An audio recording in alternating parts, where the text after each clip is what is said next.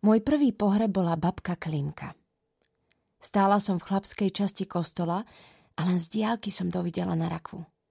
Neverila som, že v tej truhlici leží babka. Jednoducho musela cestou domov zablúdiť. Verila som, že sa raz vráti. Lebo vtedy som si ešte myslela, že všetci sa vracajú. A tak som nie veľmi verila v to všetko, a dokonca som sa čudovala, že niekto celé toto predstavenie vymyslel. Aj keď som bola samozrejme rada, že kvôli babke Klimke prišlo toľko ľudí. Babka Klimka nebola moja ozajstná babka. Len som ju tak volala.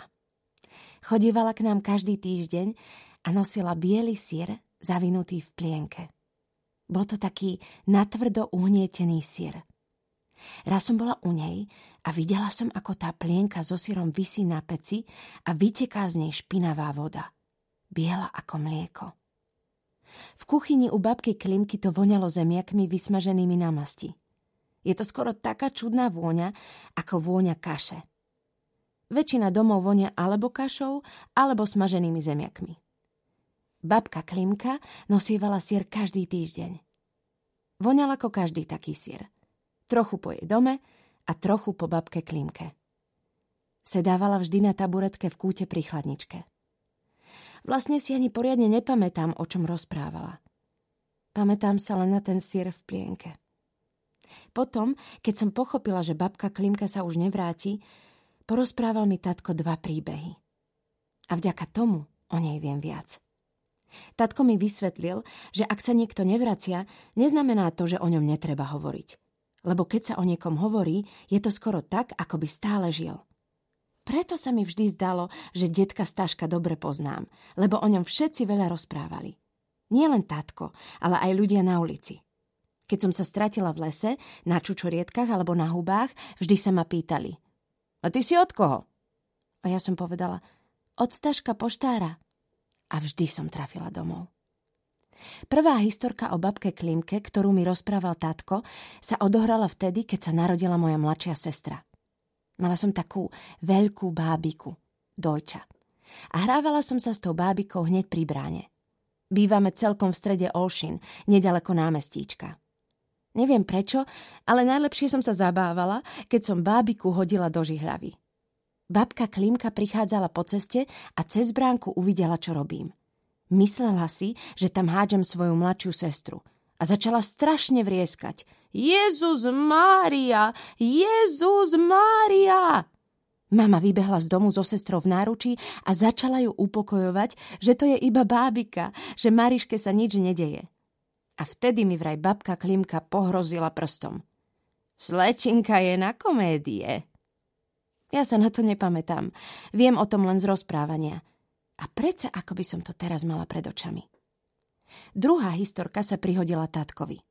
Stál na zastávke autobusu. Bolo 5 hodín ráno. Jeseň. Chlapi, čo cestovali do roboty do Glinika, akurát zašliapli špaky a naskákali do autobusu do Gorlíc.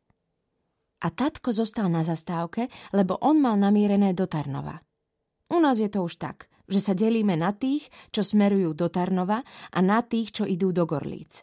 Na tých, čo do Tuchova a na tých, čo do Bieča. No a tatko zostal na tej zastávke sám.